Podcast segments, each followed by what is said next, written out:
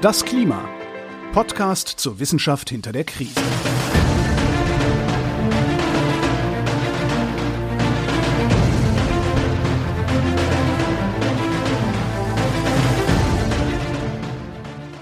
Hier ist das Klima, der Podcast zur Wissenschaft hinter der Krise. Wir lesen und erklären den aktuellen Stand der Klimaforschung jeden zweiten Montag mit Florian Freistetter und mit Claudia Frick. Hallo. Hi. Wir sind wieder bei der Klimawissenschaft und mhm. in der letzten Folge ging es um ein sehr spezielles Thema. Ähm, jedes Thema in der Wissenschaft ist speziell, aber ein Thema, das wir in der Ausführlichkeit noch nicht wissenschaftlich behandelt haben im Podcast. Das stimmt. Genau, es ging um Fridays for Future oder vielleicht äh, ein bisschen allgemeiner ging es eigentlich darum, wie sich denn so soziale Bewegungen, die ähm, Aktivismus ein wenig koordinieren, äh, ja, wie die so funktionieren und im speziellen Fridays for Future, wie die denn ähm, sehen, wer eigentlich verantwortlich ist, wer etwas tun sollte, was das genaue Problem ist und äh, wie man es angeht. Und es ging ein wenig um die Mitgliederstruktur, also wer hat denn da wie was zu sagen und beizutragen und wie definiert sich denn wer Einfluss hat in einer Bewegung wie Fridays for Future, die gar keinen offiziellen Mitgliedsausweis hat und keinen Vorstand und kein, äh, keine Struktur, die irgendwie so äh, gegeben ist. Und das war mal ein Ausflug in eine äh, leicht andere Art von Wissenschaft und ich fand es sehr spannend, ehrlich gesagt. Ja, kann ich bestätigen. Es war sehr interessant. Jetzt gehen wir allerdings wieder zurück in die wir sagen klassische Klimawissenschaft, also wir sind jetzt eher wieder ein bisschen naturwissenschaftlich orientiert, mhm. aber nicht komplett. Also wir sind schon auch wieder ein bisschen mit den anderen Wissenschaftsdisziplinen vernetzt. Äh, wer sich erinnert, wir hatten vor zwei Folgen, als wir über das IPCC-Kritikbuch sprachen und auch in einigen Folgen davor äh, darüber diskutiert, wie man ja die Kosten der Klimakrise, des Klimawandels, wie man die metrifiziert, quantifiziert, also wie man die objektiv angibt. Und sehr oft ist Geld als Maßstab dafür gewählt worden. Oh, ja. Geld Termen ausgedrückt worden ist. Und äh, wir haben festgestellt, dass das vielleicht nicht immer die beste Art ist, das zu definieren. Es ist eine, die ja. sich gut definieren lässt, weil wie gesagt, Geld spielt eine wichtige Rolle und man kann sehr viel in Geld ausdrücken. Wenn man sich anstrengt, kann man alles irgendwie in Geld ausdrücken und ist natürlich, wenn das die Wirtschaftswissenschaften machen, äh, die sind es gewohnt, mit Geld als Metrik zu arbeiten, da liegt es nahe, aber es ist nicht optimal. Mhm, und ja. jetzt äh, gibt es eine neue Arbeit, tatsächlich in den Medien sehr äh, stark präsent war in den letzten Wochen, die sich genau mit dem Thema beschäftigt, aber zumindest in den Medienberichten, die ich gelesen habe, war das nicht der Fokus. Und darum habe ich gedacht, äh, wir könnten uns diese Arbeit nochmal genauer anschauen, weil da eben sehr viel drinsteht und unter anderem auch diesen ja, Quantifizierungsaspekt nochmal genauer betrachten. Das ist der Artikel Quantifying the Human Cost of Global Warming, ist im Mai, Ende Mai in Nature Sustainability erschienen Open Access, kann man sich also jederzeit anschauen. Und ich sag's gleich äh, voraus, äh, wenn alle, die hier zuhören, wissen, dass das hier kein Happy Talk Podcast ist, dass man durchaus hier, wenn man sich anschaut, was die Wissenschaft über das Klima rausgefunden hat, leicht mal ein bisschen schlechtere Laune kriegen kann. Ein bisschen. ja, das passiert mir auch, aber es war jetzt noch nie so wie nach diesem Artikel. Also da war ich dann wirklich schlecht aufgelegt, als ich den zu Ende oh. gelesen und durchgearbeitet oh, hatte. Also okay. da das das fand ich dann ja, hat mich ein bisschen runtergezogen. Also wer jetzt gerade in einer Situation ist, wo man vielleicht nicht noch mehr schlechte Stimmung brauchen kann, vielleicht dann den Podcast doch nicht anhören und darauf warten, bis man in einer Situation ist, wo es vielleicht besser passt, weil das ist schon sehr deprimierend, was hier am Ende alles rauskommt. Wollte ich nur am Anfang sagen. Aber wir gehen da jetzt durch. Und mhm. diese Arbeit beginnt tatsächlich gleich mal mit der Feststellung, dass eben die Kosten des Klimawandels oft in Geldtermen angegeben werden, was, wie da steht, ethische Fragen aufwirft. Ja. Oh, danke. Ja, also wir haben das ja schon öfter diskutiert. Ja. Mich macht das ja auch immer ganz fertig. Ja, das ist eine schöne Formulierung. Es wirft ethische Fragen. Genau. Auf. Und drum haben diese Forscherinnen und Forscher bei dieser Arbeit einen anderen Ansatz probiert. Und zu dem kommen wir gleich. Äh, die Ausgangslage ist das, was wir wissen, was wir auch schon in unseren vergangenen Folgen mehr als ausführlich besprochen haben. Wenn das, was jetzt gerade ist in Sachen Klimaschutz, Klimagesetzen, Klimamaßnahmen, wenn da nichts Neues mehr dazukommt, sondern wenn wir bei den Gegen gegenwärtigen Status quo bleiben, dann landen wir am Ende des Jahrhunderts bei ungefähr 2,7 Grad globaler Erwärmung. Das ist so der aktuelle Pfad, auf dem wir sind, bei irgendwas 2,73 Grad globaler Erwärmung. Wenn die Länder, die sich selbst gesetzten Maßnahmen umsetzen im Rahmen des Pariser Klimaabkommens. Das sind diese Nationally Determined Contributions, die wir auch schon ausführlich besprochen haben in der Vergangenheit. Also äh, 2015 wurde das Abkommen von Paris geschlossen. Alle Länder der Welt haben gesagt, wir hätten gern, dass die globale Erwärmung deutlich unter zwei Grad bleibt, idealerweise unter eineinhalb Grad bleibt. Und deswegen erlegen wir uns selbst jetzt Maßnahmen auf. Und dann haben sich die Länder selbst Maßnahmen auferlegt. Und äh, wenn die umgesetzt werden, was nicht passiert. Also die werden nicht so umgesetzt, äh, die wurden sich nur auferlegt, aber die Umsetzung ist noch nicht so weit fortgeschritten. Aber selbst wenn die umgesetzt werden, landet man trotzdem bei über zwei Grad Ende des Jahrhunderts. Mhm. Also die selbst auferlegten Maßnahmen reichen auch nicht. Also das wissen wir alle. Das ist die Ausgangslage, die ich nochmal zusammenfassen wollte. Jetzt ist die Frage, die Sie sich in diesem Artikel stellen, was sind die menschlichen Kosten, Human Cost of Climate Change und wer trägt sie? Ja, also was kostet in Menschen und wer muss das unter Anführungszeichen bezahlen? Äh, wenn man das in Geld misst, das hatten wir vor zwei Folgen festgestellt, dann neigt man zwangsläufig eher dazu, die Auswirkungen auf die wohlhabenderen Menschen eher zu sehen als die auf die armen Menschen, weil die Reichen haben halt mehr Geld, das sie verlieren können als die armen Menschen. Ja, Mhm. Und ein weiterer Aspekt, der nicht ganz so offensichtlich ist, man neigt auch dazu, äh, quasi die Menschen, die jetzt leben, über die zu stellen, die in der Zukunft leben. Weil die zukünftigen oh. Schäden ja in der aktuellen Wirtschaft nicht so eingerechnet werden. Oh, ja, okay. Das heißt, wenn man das Ganze in Geld misst, dann vernachlässigt man die armen Menschen und die Menschen der Zukunft. Und das ist eben jetzt ganz kurz zusammengefasst, das sind eben die ethischen Fragen, die da aufgeworfen werden. Ja, also warum Geld vielleicht nicht die beste Metrik ist, um die Kosten des Klimawandels zu messen. Die haben jetzt etwas anderes probiert stattdessen. Die haben einen ökologischen Ansatz gewählt. Okay. Wir kennen ja alle das Konzept der ökologischen Nische haben wir besprochen, als wir über Pflanzen, über Tiere und so weiter gesprochen haben. Also jedes Lebewesen hat so eine ökologische Nische, wo es sich wohlfühlt und wo es dann eben auch lebt. Und äh, diese ökologischen Nischen können sich verändern. Das sehen wir. Also du meinst mit, mit Nischen meinst du Orte, Temperaturbereiche, genau. Wasserbereich, genau. okay. Das ist genau das, was wir halt eben über Pflanzen und Tieren besprochen haben, dass zum Beispiel sich jetzt irgendwelche Mückenarten, die früher nur im Süden waren, jetzt auch im Norden leben, weil die Bedingungen mhm. durch die Klimakrise so geworden sind, dass sie eben jetzt auch woanders leben können oder dass Pflanzen äh, weiter unten im Tal nicht mehr leben können, weil es da zu heiß wird, aber weiter oben am Berg geht's dann wieder. Also das sind diese ökologischen Nischen. So, mhm. und die haben sich jetzt gedacht, der Mensch ist auch ein Lebewesen, der muss doch auch eine ökologische Nische haben. Ja. Und haben sich das angeschaut.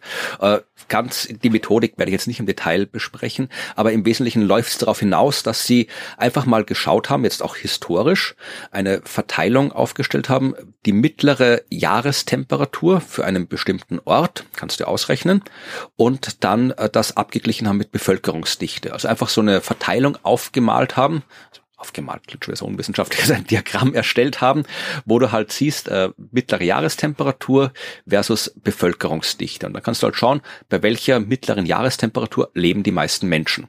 Und du kriegst dann einen ziemlich ausgeprägten Peak bei ungefähr äh, 13 Grad. Also das war eine frühere Arbeit, jetzt haben sie das nochmal neu gemacht, jetzt sind sie bei 12 mhm. Grad. Mhm. Aber äh, lassen wir die 12 Grad, das ist jetzt die Details, sind jetzt nicht so relevant für das, was später noch kommt. Jahresdurchschnittstemperatur. Genau. Also der 12 Grad Jahresdurchschnittstemperatur, das ist so das, was, äh, wo die meisten Menschen leben. Es gibt einen zweiten, kleineren Peak bei 27 Grad. Das ist da, wo in Südasien so die Monsungegenden, wo auch viele Menschen leben. Also das ist so der kleinere Peak. Sie haben das dann auch noch abgeglichen mit zum Beispiel ähm, mit domestizierten Pflanzen und Tiere. Da kann man die gleiche Sache ah. machen. Da sieht man auch, die haben auch den gleichen Peak. Äh, du kannst auch das Bruttoinlandsprodukt nehmen und wirst auch sehen, dass das auch peakt bei diesen Temperaturen. Ja, also also ja, das scheint so der, der, optimale ja. Bereich zu sein. Ja, Jahresmitteltemperatur von 12 Grad. Wenn man sich jetzt anschaut, ähm, was hat das jetzt für Auswirkungen, wenn wir nicht mehr in dieser Nische drin sind?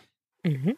Das sind auch all die Themen, die wir uns schon äh, in der Vergangenheit angeschaut haben, als es im IPCC-Bericht um Gesundheit und sowas ging. Ja, also ähm, dort, wo wir uns wohlfühlen, also dieser Wärmekomfort, thermale Komfort, das äh, ist so bei 22 bis 26 Grad. Das ist so optimal oder nie optimal. Äh, und wenn es über 28 Grad hat, dann nimmt das Wohlbefinden ab im Allgemeinen. Wie gesagt, kann individuell unterschiedlich sein. Gibt auch Menschen, die fühlen sich bei 30 Grad wohl, aber so ja. im Schnitt alles über 28 Grad, da nimmt zumindest mal das Wohlbefinden ab. Ja, also das ist schon ja. mal äh, so der ganz vager Ansatz, was passiert, wenn wir aus dieser Nische rausgehen. Natürlich äh, haben wir als Menschen diverse Verhaltensänderungen entwickelt, um halt äh, auch das Abweichen von der Nische ein bisschen auszugleichen durch Kleidung, durch die Art und Weise, wie wir wohnen, auch durch die Arbeitszeiten zum Beispiel. Ja, also das halt irgendwie mhm. kennt man ja so klassisch, wenn man im Süden äh, unterwegs ist, da ist die Mittagspause deutlich länger als bei uns im Norden, aber dafür ist am Abend halt auch mehr Action als bei uns im Norden. Ja. Also wenn bei uns das Geschäft um 6 Uhr abends zuschließt, dann hat es vielleicht in Italien oder Spanien noch bis um 9 am Abend offen. Dafür brauchst du nicht um 2 am Nachmittag einkaufen gehen im Sommer, weil da alles zu hat. Also das sind alles so Verhaltensänderungen, Klima. wie wir ähm, diese Temperaturschwankungen außerhalb der Nische, Temperaturextreme ausgleichen. Also wir, wir versuchen es natürlich auch mit Klimaanlagen genau, oder mit dem Pflanzen von Bäumen. Ja. Ne? Also alles verschiedene Dinge, die gehen können. Das war jetzt hier so mit Wohnung so allgemein gemeint. Also wir haben halt irgendwie auch Städtebau und so weiter. Also es gibt äh, diverse Arten, wie wir halt das ausgleichen können.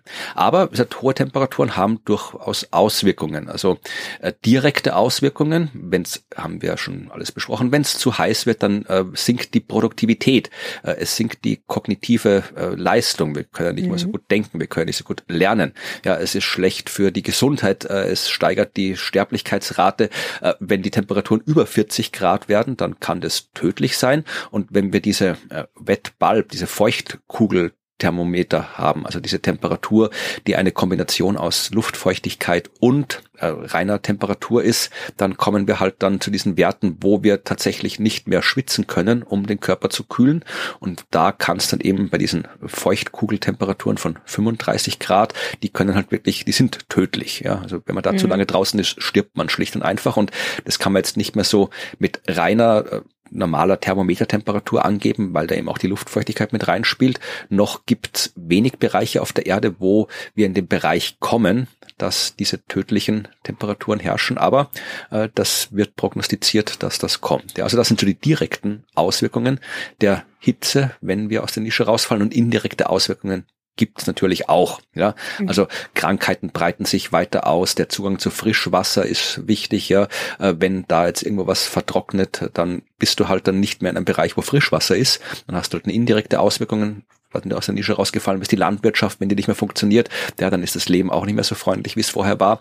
Also gibt alle möglichen Arten, was passieren kann, wenn wir nicht mehr in dieser optimalen Nische drin sind. Die haben das jetzt eingeschränkt auf drei äh, Fälle, was passiert, wenn wir aus der Nische rausfallen. Nämlich erstens den Fall, dass wir extremer Hitze ausgesetzt sind und haben damit gemeint eben Jahresmitteltemperatur über 29 Grad. Ja, und haben sich dann eben angeschaut als Metrik, was ist der Prozentsatz der Menschheit, die eben Jahresmitteltemperaturen von über 29 Grad oder größer gleich 29 Grad ausgesetzt sind. Und äh, als mhm. Vergleich vielleicht bis jetzt so, ähm, wenn man so die 1980er Weltbevölkerung hernimmt, dann waren das 0,3 Prozent der Menschheit, die eben außerhalb dieses Optimums leben, die halt äh, mit Jahresmitteltemperaturen von über 29 Grad ausgesetzt sind. 12 Millionen Menschen. Mhm. Also das eine extreme Minderheit. Was ja. dieses Konzept der Nische tatsächlich bestätigt, weil wir leben halt alle in dieser Nische und wenn wir da draus fallen, das sind halt sehr wenig Menschen. Ähm, mhm. Der zweite Fall, das ist der, der gesamte Effekt von Temperaturänderungen. Also all das, was ich gerade beschrieben habe, all die direkten und indirekten Auswirkungen, nicht einfach jetzt nur, es ist heißer als 29 Grad, sondern alles, was eben noch dazu führt, wenn eben dann die Temperatur höher wird. Und auch da wieder ein Prozentsatz der Bevölkerung, der eben dann außerhalb eines Bereiches liegt oder lebt, wo die Bedingungen eben nicht mehr so gut sind. Und äh, im dritten Fall haben sie noch dazu genommen, äh, demografische Bevölkerungsänderungssachen, also wenn halt ja die Bevölkerung größer, kleiner wird, äh, ah. wenn eine Stadt dann quasi einfach irgendwie Bevölkerungswachstum hat, äh, die halt dann gerade in so einem Bereich liegt, also das kann man auch noch mit dazu nehmen. Es ist einfach nur die reine Temperaturänderung oder eben die Bevölkerungsänderungen. Also das Konzept ist zu gucken, wer, wer fällt dann raus aus unserer schönen Nische, mhm. ohne, also der Default ist erstmal ohne dann zu sagen, okay, die da, dann werden es weniger Menschen, sondern einfach nur, wer fällt raus, ein Prozent. Okay. Also wesentlich das Konzept ist ähm, die Quantifizierung der menschlichen Kosten der Klimakrise anhand der ökologischen Nies. Also wir schauen nicht mehr, wie teuer ist es. Das kostet uns dann irgendwie zig Trilliarden Euro, wenn die Temperatur auf dem Wert steigt, sondern äh, wir schauen, wie viel Prozent der Menschheit lebt außerhalb der entsprechenden Nische. Ja.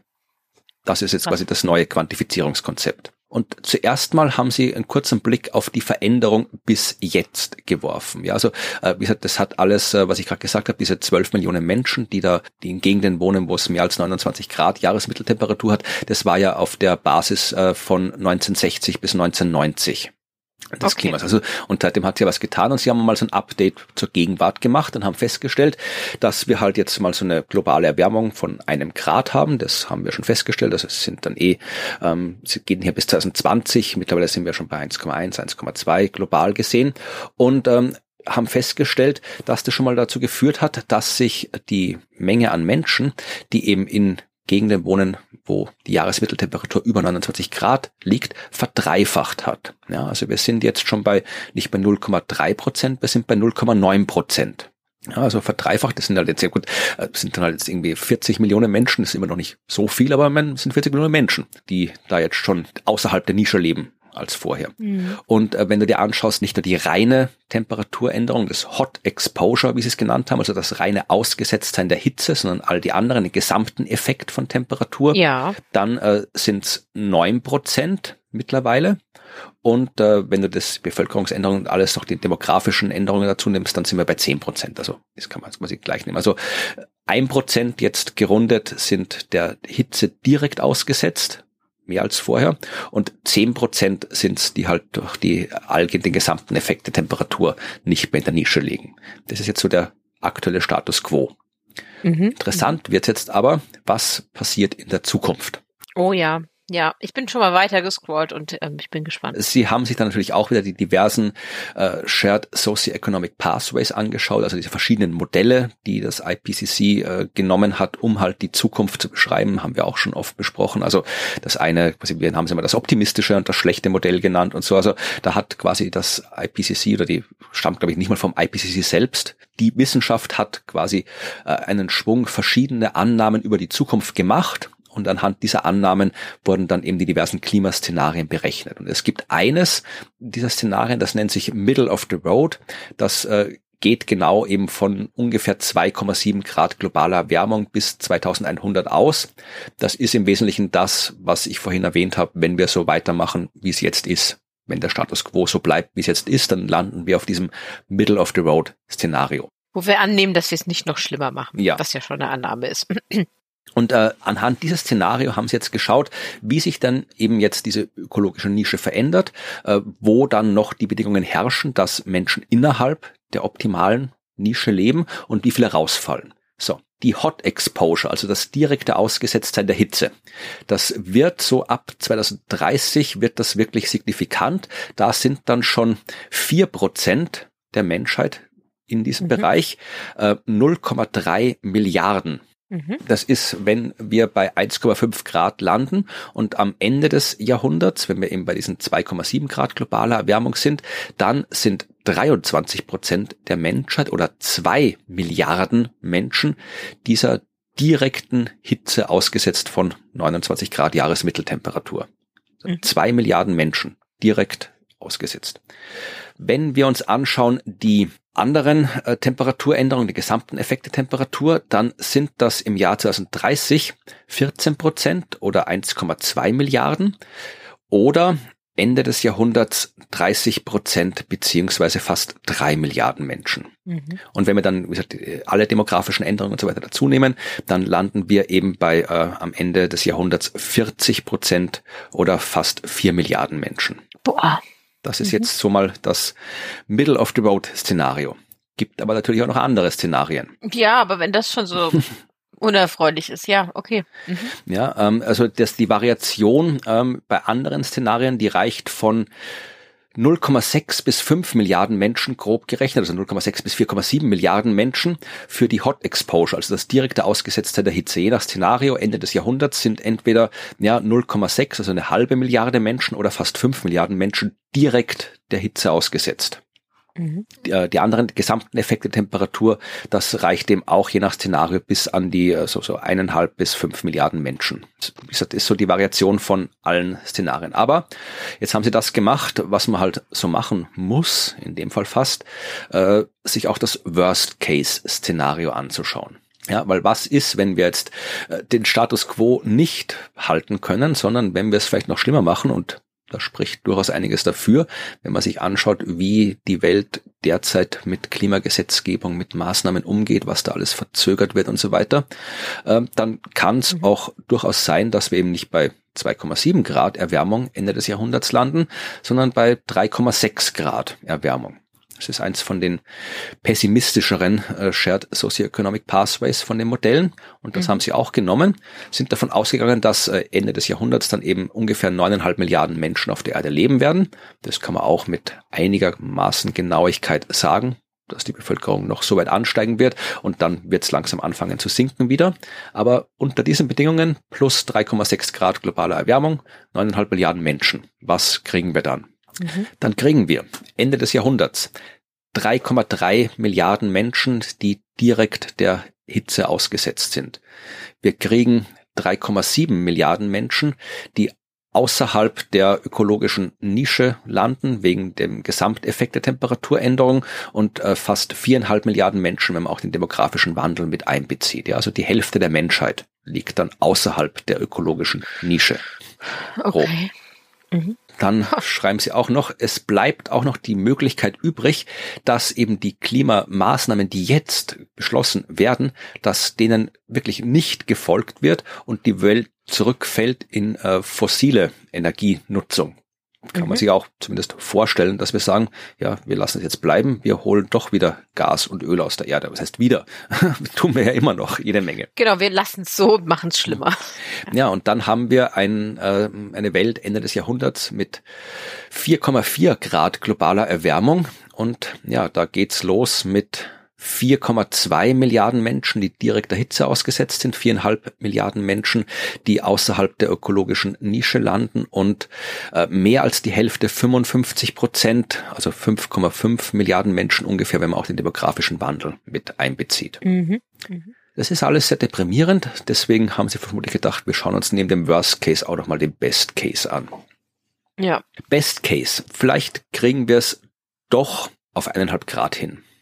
Ja, wenn wir jetzt äh, anschauen, was ändert sich, wenn wir von diesen äh, Middle of the Road 2,7 Grad globaler Erwärmung auf eineinhalb, eineinhalb Grad globaler Erwärmung gehen. Was ändert sich dann? Das würde die Prozentzahl der Menschen, die direkt der Hitze ausgesetzt sind, von 22 Prozent auf 5 Prozent verringern. Das mhm. würde die Menschen, die äh, aufgrund des gesamten Temperatureffekts außerhalb der ökologischen Nische landen, von 29 Prozent auf 14 Prozent verringern immer noch 1,3 Milliarden Menschen, aber ja. wie gesagt, die Hälfte, 29 auf 14. Und äh, gesamt hier mit demografischen Änderungen äh, 39 auf 28 Prozent. Oder, und das ist ein Satz, den habe ich mir dann unterstrichen, ja. jede Verringerung der globalen Erwärmung am Ende des Jahrhunderts um 0,3 Grad führt mhm. dazu, dass 4,3 Prozent oder 410 Millionen Menschen weniger direkt der Hitze ausgesetzt sind. 0,3 Grad weniger sind 410 Millionen Menschen weniger, die direkt der Hitze ausgesetzt sind. Das ist doch Motivation. Ja, ich weiß ehrlich gesagt nicht, warum sie es jetzt hier mit 0,3 Grad Schritten gemacht haben und nicht in 0,1 Grad Schritten, aber es ist egal, kann man sich auch umrechnen. Aber wie gesagt, 0,3 mhm. Grad weniger globale Erwärmung, 410 Millionen Menschen weniger direkter Hitze ausgesetzt sind und 350 Millionen Menschen weniger, die aus der Nische rausfallen. Ja, also mhm. für jedes, wenn wir ein Grad weniger schaffen, haben wir schon eine Milliarde Menschen weniger, die rausfallen. Ich finde, das ist, ich finde, das ist eine interessante Art, das zu quantifizieren, ja. weil das kann man sich deutlich besser vorstellen als in Geld. Ja, und das war auch ja. deren Ansatz, damit mhm. zu finden.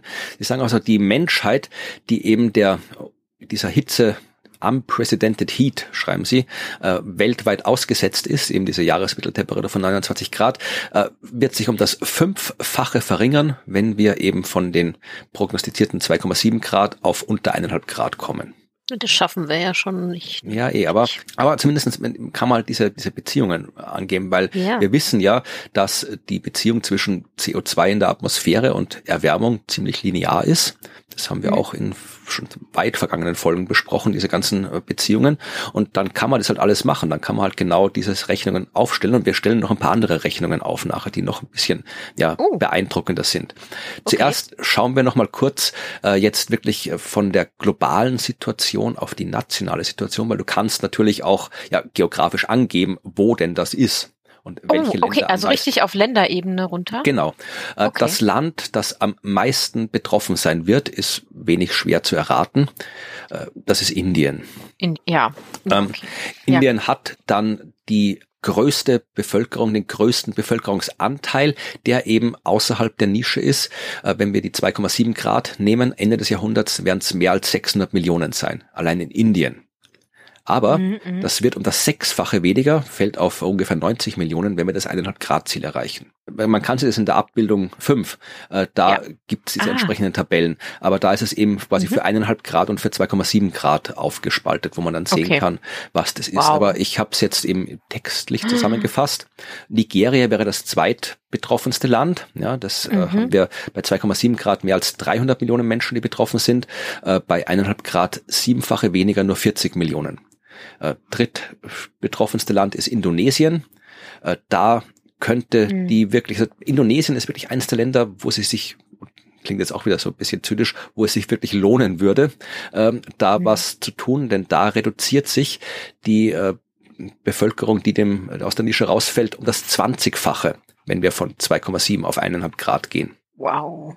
Ja, dann kommen äh, die Philippinen und Pakistan auf Platz vier und fünf und äh, ich gehe jetzt nicht alle Länder durch. Das 20-fache? Also, ja, das sind ja, oh Gott, du hast ja, oh Gott, ja, das ist der hellblaue Balken ist ja quasi gar nicht zu sehen ja. für Indonesien. Okay. Ja, in ja. Pakistan mhm. ist es ähnlich. Also, ja. weil da vermutlich die, äh, auch die, eben diese Wet Bulb Temperatures, also diese Temperatur in Kombination mit Luftfeuchtigkeit so extrem mhm. ist, dass es halt dann da wirklich dramatische Auswirkungen hat, wenn es halt dann zu heiß wird. Ja, mhm. also wie gesagt, äh, ich, man kann sich diese Grafik anschauen, da kann man sich alle Länder anschauen und wenn man sich die Länder anschaut, dann wird man feststellen, ja, dass man ein europäisches Land da lange suchen muss in dieser Liste. Oder mhm. ein nordamerikanisches Land. Grade. Mexiko ist noch drinnen als nordamerikanisches Land, wenn man so will, aber es kann man eigentlich auch zu Mittelamerika zählen. Iran. Ist halt logischerweise ja Südostasien, vor allem Afrika, die Länder da, wo es wirklich schlimm ist. Und äh, wenn man sich dann die Grafik daneben anschaut, da ist äh, aufgetragen die Landfläche, also das nicht Landfläche im Sinne von im Vergleich zu Ozean, sondern wirklich die Fläche des Staates, die Fläche des Landes, die betroffen ist. Und wenn man sich da anschaut, da gibt es drei Länder, wo 100 Prozent erreicht wird. Es gibt drei Länder, die dann bei 2,7 Grad Ende des Jahrhunderts komplett außerhalb der Nische landen. Und das sind ja. Burkina Faso, Mali und Katar. In mhm. absoluten Zahlen hat Brasilien äh, den größten, äh, größte Fläche, die betroffen ist, die aus der Nische rausfällt, und Australien und Indien auch massiv äh, mhm. betroffen. Und auch da wieder hier nirgendwo Europa zu sehen. Nee, nichts. Äh, ich bin auch einmal bis nach unten durchgegangen, sehe ich gerade nichts. Ja, und das ist einerseits ja gut für uns in Europa, sagen kann. Mhm. Also wir bleiben in der ökologischen Nische. Ungemütlicher wird es trotzdem werden bei uns, selbstverständlich. Wir bleiben in der Nische drinnen, aber es wird nicht mehr so gemütlich in der Nische, wie es bis jetzt war. Aber man kann sich auch anschauen, Sie haben das genannt, den Einfluss der Gegenwart auf die Zukunft, diesen Abschnitt im Bericht. Mhm. Weil wir ja wirklich diese linearen Beziehungen haben zwischen CO2-Freisetzung, zwischen äh, Temperaturanstieg und eben zwischen Anzahl der Menschen, die dann durch Temperaturanstieg aus der Nische rausfallen. Kann ich das wirklich quantifizieren? Ich kann sagen, für so und so viel Tonnen CO2 werden so und so viele Menschen aus der Nische rausfallen. Das kann ich mhm. wirklich mathematisch, statistisch angeben. Und du brauchst 460 Tonnen CO2, die emittiert werden, damit eine Person rausfällt aus der Nische in Zukunft. Mhm. Beziehungsweise nicht, nicht mal aus der Nische rausfällt, das ist diese, äh, damit eine Person dieser Jahresmitteltemperatur von 30 Grad und 29 Grad ausgesetzt ist. Also für 460 Tonnen CO2 fliegt eine Person in die, in den Bereich, wo man direkt der extremen Hitze ausgesetzt ist kann man natürlich auch rechnen, was haben wir jetzt so freigesetzt äh, global. Äh, Im Jahr 2018, wenn wir es global rechnen, haben wir pro Kopf pro Jahr 1,8 Tonnen CO2-Äquivalent rausgeschmissen. Mhm. Das heißt, wenn man jetzt nimmt, dass so ein typischer Mensch 72 Jahre lebt, ist ja so Durchschnittsalter global, dreieinhalb Menschen, die heute leben, setzen ausreichend CO2 frei über ihr Leben, damit eine Person der Zukunft nicht mehr in der Nische leben kann. Das heißt, dreieinhalb Menschen, die heute ihr Leben leben, sorgen dafür, Mhm. dass eine Person in Zukunft außerhalb der ökologischen Nische leben muss. Das ist Oh. global Ja. und wir wissen ja, dass die CO2-Emissionen global sehr ungleich verteilt sind. Das heißt, Ja. diese dreieinhalb Menschen sind global. Wenn wir uns EU anschauen, dann reichen schon 2,7 durchschnittliche EU-BürgerInnen, um einen Menschen in der Zukunft aus der äh, Nische rauszuschmeißen. Oder 1,2 durchschnittliche amerikanische StaatsbürgerInnen, um eine Person aus der Nische rauszuschmeißen in Zukunft. Das ist eine ganz andere Art, sich diese Sachen vorzustellen. Und sehr, sehr deprimierend ist dann noch, Ja. ähm, wenn du dir anschaust, ich weiß nicht, ob du dich erinnerst, äh, welche, äh, welche, welches Land am meisten CO2 pro Kopf rausschmeißt. Also ähm, ich kann mich nicht mehr genau erinnern, aber ich weiß, dass Katar noch ganz weit oben war. Ja, auf jeden Fall. Und wir haben gerade gesagt, Katar ist auch eines der Länder, das am meisten betroffen ist. Das ist das ganze Land außerhalb der ökologischen Nische in Zukunft. Und die Menschen, die jetzt in Katar ihr Leben leben, ein durchschnittlicher Mensch in Katar emittiert ausreichend viel CO2 über das ganze Leben hinweg, um in Zukunft fast drei Menschen aus der Nische rauszuschmeißen. Also, also Katar ist Ja. ja. wirklich am stärksten, aber äh, ist auch am stärksten betroffen. Das ist eine Ausnahme, weil äh, wir gerade in den anderen Statistiken gesehen haben, dass wir in Europa eigentlich am wenigsten betroffen sind, aber am stärksten dafür sorgen, dass andere betroffen sind. Mhm. Oh, ist das, ich will nicht vorgreifen, aber ist das das, was wir in der Abbildung 6 sehen? Ja, das ist genau das. Äh, Die habe ich ignoriert, weil mir die Grafik zu komisch erschienen ist. Darum habe ich sie einfach in Text präsentiert.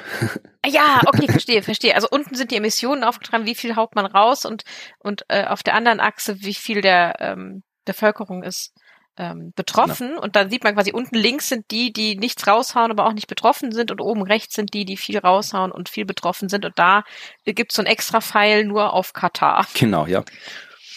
Okay, und die USA sind in, unten rechts, also hauen Genau. viel raus, sind aber nicht im Extrembereich des äh, viel betroffen, aber Genau. schon einiges betroffen. Genau. Genau, das ist diese Grafik und die habe ich jetzt quasi hier in Textform zusammengefasst. Mhm, mhm. Und das ist jetzt, wie gesagt, eine Studie, die ist ja sehr, sehr eindringlich und auch gesagt, sehr, sehr deprimierend, weil man wirklich sagen kann, jetzt hier, ähm, das, was ich mache über mein Leben hinweg, und nehmen wir noch irgendwie, Mhm. keine Ahnung, ich und äh, meine, meine Familie in dem Fall, also das typische Haushalt, glaube ich, weltweit ist fünf Menschen, in Deutschland, Österreich wird es weniger sein, sagen wir drei Menschen, äh, dann haben wir genau diese 2,7 durchschnittlichen EU-Menschen, also ein typischer Haushalt, wir mit unserem typischen Haushalt, gut, in meinem Haushalt sind jetzt nur zwei Menschen, aber äh, trotzdem, äh, Mhm. sorgt dafür, dass eine Person in Zukunft ein Leben leben muss, das an einem Ort stattfindet, an dem man nicht mehr leben kann. Verdammt. Also das ist eine, finde ich, eine sehr, sehr eingängige Art, eben den Einfluss äh, zu ja, quantifizieren. Wesentlich eingängiger als, als Geld, Geld. finde ich. Viel eingängiger als Geld, weil ich finde, es geht ja auch näher. Also du hast recht mit dem, das äh, geht emotional auch näher, ne? Also es ist ein viel stärkeres Bild, aber das ist, glaube ich, auch sinnvoll, weil Menschenleben in Geld umzurechnen war schon immer ethisch fragwürdig und das ist eine spannende Art, das zu tun. Finde ich, finde ich gut. Ich kann das jetzt auch gut nachvollziehen. Äh, Sie schränken dann am Ende auch noch ein bisschen ein. Natürlich ist so eine Studie, äh, da gibt es ganz viele Dinge, die man anders machen könnte und die man noch machen könnte.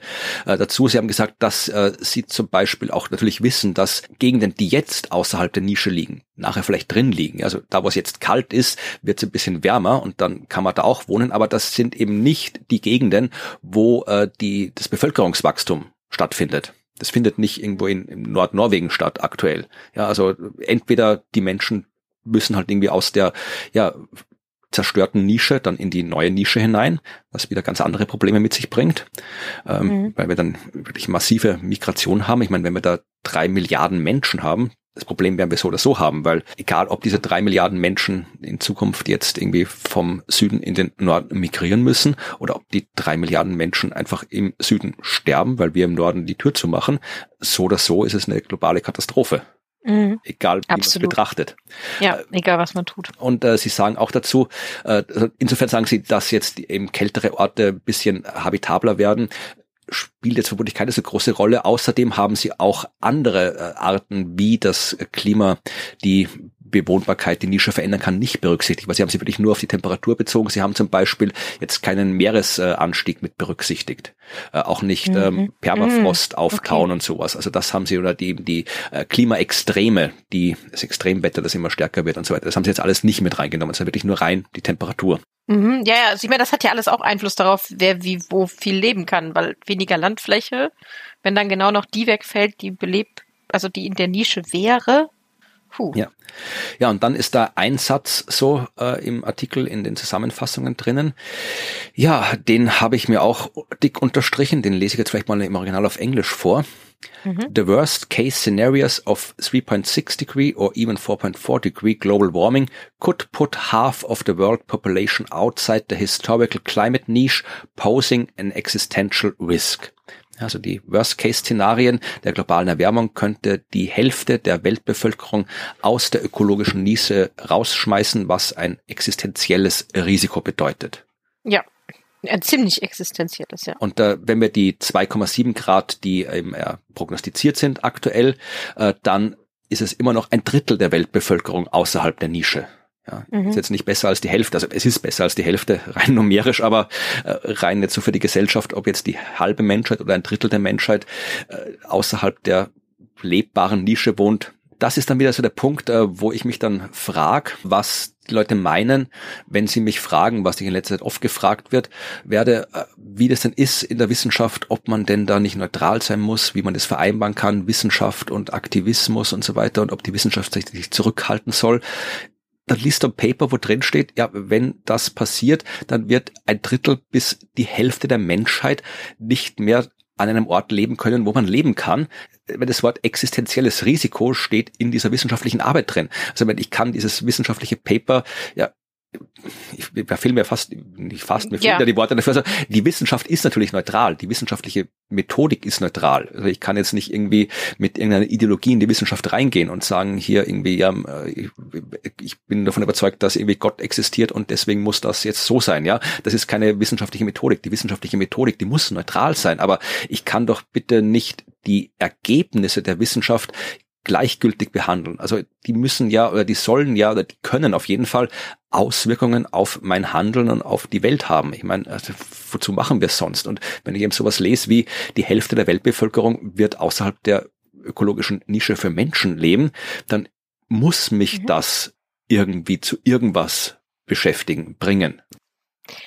Absolut. Und also ich meine, es ist ja auch eine, ähm, also Forschende sind Menschen. Ja.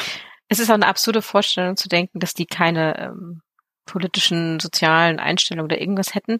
Aber wie sie vorgehen, das ist wissenschaftlich. Ja. Aber das, was rauskommt, dass sie das auch betrachten und daraus ihre Schlüsse ziehen und dazu eine Meinung haben mhm. und das nahe geht, ist ja auch logisch. Das Wichtige ist es, offen zu legen und transparent zu sein mit solchen Dingen. Ja, eh, aber ja, natürlich, aber ich muss nicht mal irgendwie transparent sagen, dass ich Wissenschaftler bin oder sowas und mich trotzdem mhm. jetzt hier irgendwie äh, aktivistisch betätige, weil äh, ich meine, was ja, nicht mal mehr trotzdem, sondern weil. Ja, aber wenn man kann, wir fehlen da wirklich die Worte, um das zu beschreiben. Also mhm. wenn jetzt die Wissenschaft sagt, ja, die Wissenschaft, die neutral durchgeführt ist, wenn die Fakten, die Daten mir sagen, wenn alles so weitergeht wie bisher, ist in Zukunft die Hälfte der Menschheit nicht mehr dort, wo man leben kann, dann muss, ich weiß nicht, wie, wie, äh, wie gefühlstot man mhm. sein muss, um dann zu sagen, okay, das ist jetzt das Ergebnis der Wissenschaft und das lasse ich jetzt mal so stehen. Dann kann ich doch nicht anders als zu sagen, ja, und weil das so ist, müssen wir verdammt nochmal dafür sorgen, dass es nicht dazu kommt. Das muss doch die sofortige Conclusio, der nächste logische Schritt aus dieser Erkenntnis sein. Also das ist überhaupt nicht ja. Aktivismus äh, dann zu fordern, wir brauchen mehr Klimaschutz, sondern äh, ja, rationale, kalte, rationale Logik. Ja, ja, ja, ja. Und, und, zu fordern, dass äh, Forschende das nicht sehen und dieser Logik nicht folgen, weil sie ja die Forschung machen, ist auch nicht realistisch. Ja, und vor allem, wenn die das machen, sollten dann überhaupt nichts machen. Äh, das ist ja, dann nämlich auch noch ein, ein Satz, der wieder aus dem äh, wissenschaftlichen Paper ist. Am Ende schreiben sie, Our results show the huge potential for more decisive climate policy to limit the human cost and inequities of climate change. Also das zeigt nochmal sehr deutlich das große Potenzial, das eben eine entschiedene Klimapolitik hat, weil da eben mit dieser Art der Darstellung der menschlichen Kosten sehr, sehr deutlich wird, was echte Klimapolitik erreichen kann, nämlich dafür zu sorgen, dass die Hälfte der Menschheit nicht irgendwo in einer tödlichen Umgebung leben muss. Mm, ja, wäre ja nett. Das ist jetzt wieder meine Interpretation, die steht nicht im Paper drin, aber wenn da eben gezeigt wird, wie wichtig und wie groß der Effekt von klimapolitischen Maßnahmen ist, ja, wenn das da gezeigt wird, dann zeigt es auch in Bezug auf unsere letzte Folge, wie relevant Aktivismus sein kann, weil Aktivismus ist ja unter anderem gerade dazu da, diese Decisive Climate Policy einzufordern. Mhm. Das war der Artikel, nachdem ich mich dann wow. ja ein bisschen ja, aufgeregt habe, ist das falsche Wort, aber wo ich mir gedacht habe, äh, es, die nächste Person, die kommt und fragt, ja, äh, wie kannst du als Wissenschaftler Aktivismus unterstützen? Ja, hm. Weil alles ja. andere unwissenschaftlich wäre. ja, weil es logisch ist. ja. Es folgt.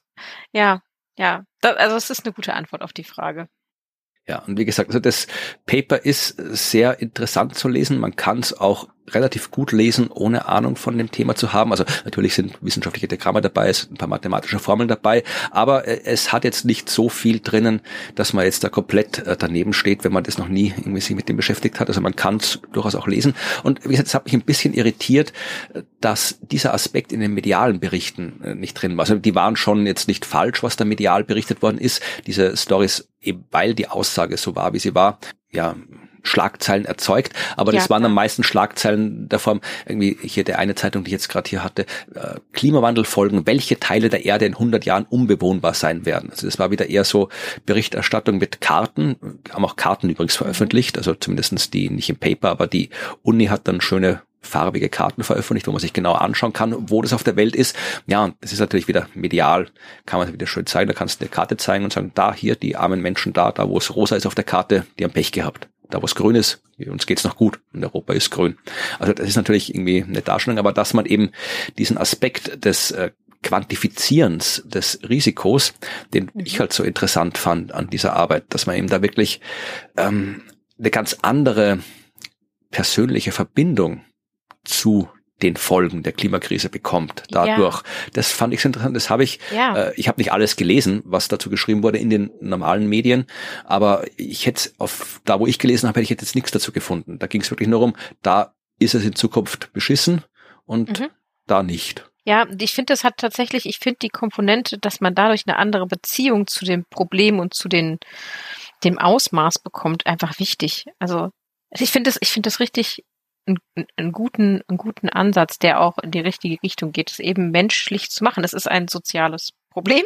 Deshalb erinnert nochmal an die letzte Woche. Und deswegen muss man es auch so betrachten und vielleicht nicht in Geld rechnen. Ja, eben, vermutlich hat auch Geld seine seinen Wert ja, als als Metrik, ja. wenn es darum geht jetzt irgendwie ja äh, Dinge sicher. Äh, wenn ich jetzt die Strukturen, Infrastruktur und so weiter alles betrachten will oder sowas, dann spielt Geld ja. auch eine Rolle, aber kann eben nicht die einzige Metrik sein. Nee, genau, es kann nicht die einzige sein. Ich finde die mal eine andere Tür aufzumachen und das mal anders zu versuchen, ähm, sehr gut und sehr hilfreich für uns. Ja, äh, das war die Arbeit, die mich, mhm. ich habe mich, hab mich sehr beschäftigt beim Lesen und jetzt habe ich mich gerade wieder aufgeregt. Also ich fühle mich jetzt irgendwie auch wesentlich unentspannter als sonst, wenn wir diesen Podcast ja. aufnehmen. Also irgendwie ja. hat mich die sehr beschäftigt, diese Arbeit. Ja, das verstehe ich und äh, jetzt müssen wir wahrscheinlich irgendetwas mal für unsere äh, mental, mentalen Zustand machen und ähm, rausgehen oder so. Ja, wir machen wieder eine Pilzfolge beim nächsten Mal, glaube ich. Ja, mach red mal wieder bei Pilz. Es fehlt mir sowieso. Du musst mal wieder bei Pilz was machen.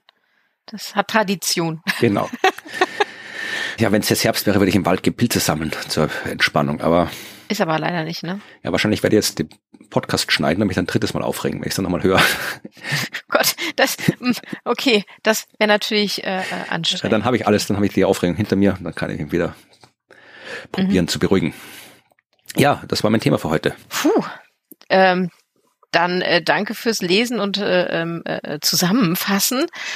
Ich fand's echt spannend und ich weiß jetzt aber noch gar nicht, was wir in der nächsten Folge machen. Also ich, ich kann hier keine galante Überleitung machen, sondern ähm, freue mich einfach darauf, wenn die Leute vielleicht auch mal, unsere Zuhörenden vielleicht auch mal etwas dazu sagen, wie sie das jetzt finden mhm. mit den dieser anderen Art des, der Vorstellung der, der Konsequenzen unseres Handelns, so anders visualisiert in Menschen. Mhm. Genau, das gerne uns schreiben oder schicken. Ähm, sowohl hier unter der Folge, also wenn ihr auf äh, das Klima.fm geht und auf die Folge klickt, gerne unten drunter kommentieren oder wenn ihr uns eine E-Mail dazu schreibt.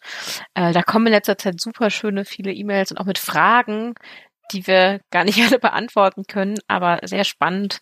Ähm, genau, schreibt uns da gerne oder Social Media. Das freut mich ja auch immer. Ne? Leute kommentieren das immer wieder äh, mit Fragen oder mit Ergänzungen, wenn ihr da noch was dazu beitragen könnt schreibt uns gerne oder erwähnt uns gerne. Ja, und äh, ansonsten freuen wir uns, wenn wir uns in zwei Wochen wieder hören, dann hoffentlich mit Pilzen. Ja. Und wenn nicht, vielleicht äh, mit, mit irgendeinem Thema, das ein bisschen ähm, leichter ist. Aber wir sind halt ein Klimapodcast. Ja. Wirklich leicht wird's nie.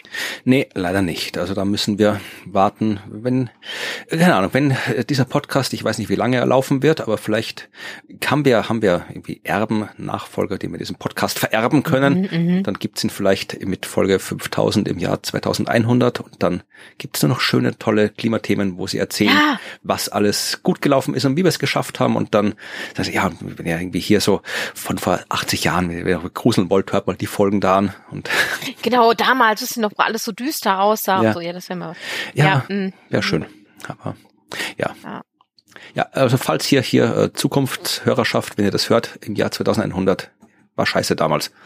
Ja, ja genau. Ich hoffe, es sieht besser aus, äh, Zukunftsmenschen. Äh, Gut. Ja, wir hören uns als Zukunftsmenschen in zwei Wochen wieder. In zwei Wochen. Mal schauen, wie Zukunftsclaudia und Zukunftsflorian dann drauf sind. Wir finden es raus. Jawohl. Dann. Bis dahin. Tschüss. Tschüss.